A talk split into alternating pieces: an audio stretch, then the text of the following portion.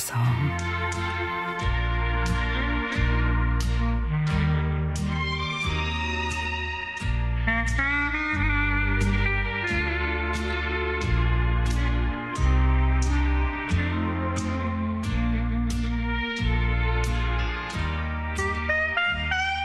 오랜만에 언니네 집에 갔습니다.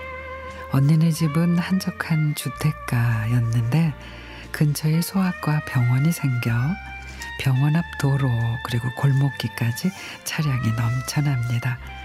조금이라도 가깝게 주차 주정차하려는 차량으로 양방향 소통이 안 되면 물론이고 타고 내리는 어린이와 보호자들로 아주 복잡합니다. 겨우 병원 앞 큰 골목을 빠져나와 언니네 집으로 들어가는 골목길에 들어섰습니다. 언니네 집은 골목의 맨 끝집. 주차도 아주 요령이 필요한 곳인데 길에 들어서자 앞에 걸어가고 계신 어르신이 보입니다. 속도를 줄이고 천천히 따라갔습니다. 행여 찻소리에 놀라실까 조심했는데 아버지 생각이 났습니다. 우리 아버지는 참 건강하셨고 70대 중반까지 손수 운전을 하고 다니셨죠. 근데 어느 날인가 이제 순발력이 떨어지는 것 같다 그러시더니 운전대를 놓겠다고 선언을 하셨습니다. 그날 참 마음이 슬프더라고요. 우리 아버지가 이제 정말 늙으셨구나 하는 실감이 드는 날. 아버지는 94세에 먼 나라로 떠나셨는데 앞서 걸어가는 어르신의 뒷모습에서 아버지 모습이 보인 겁니다.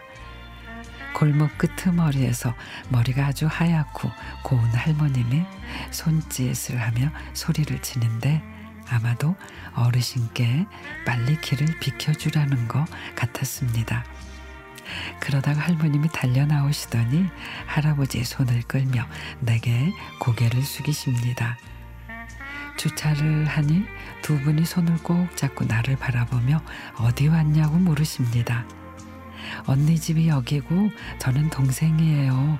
라고 말씀을 드리자 고맙다며 또 고개를 숙이시는데 제가 참 송구했습니다.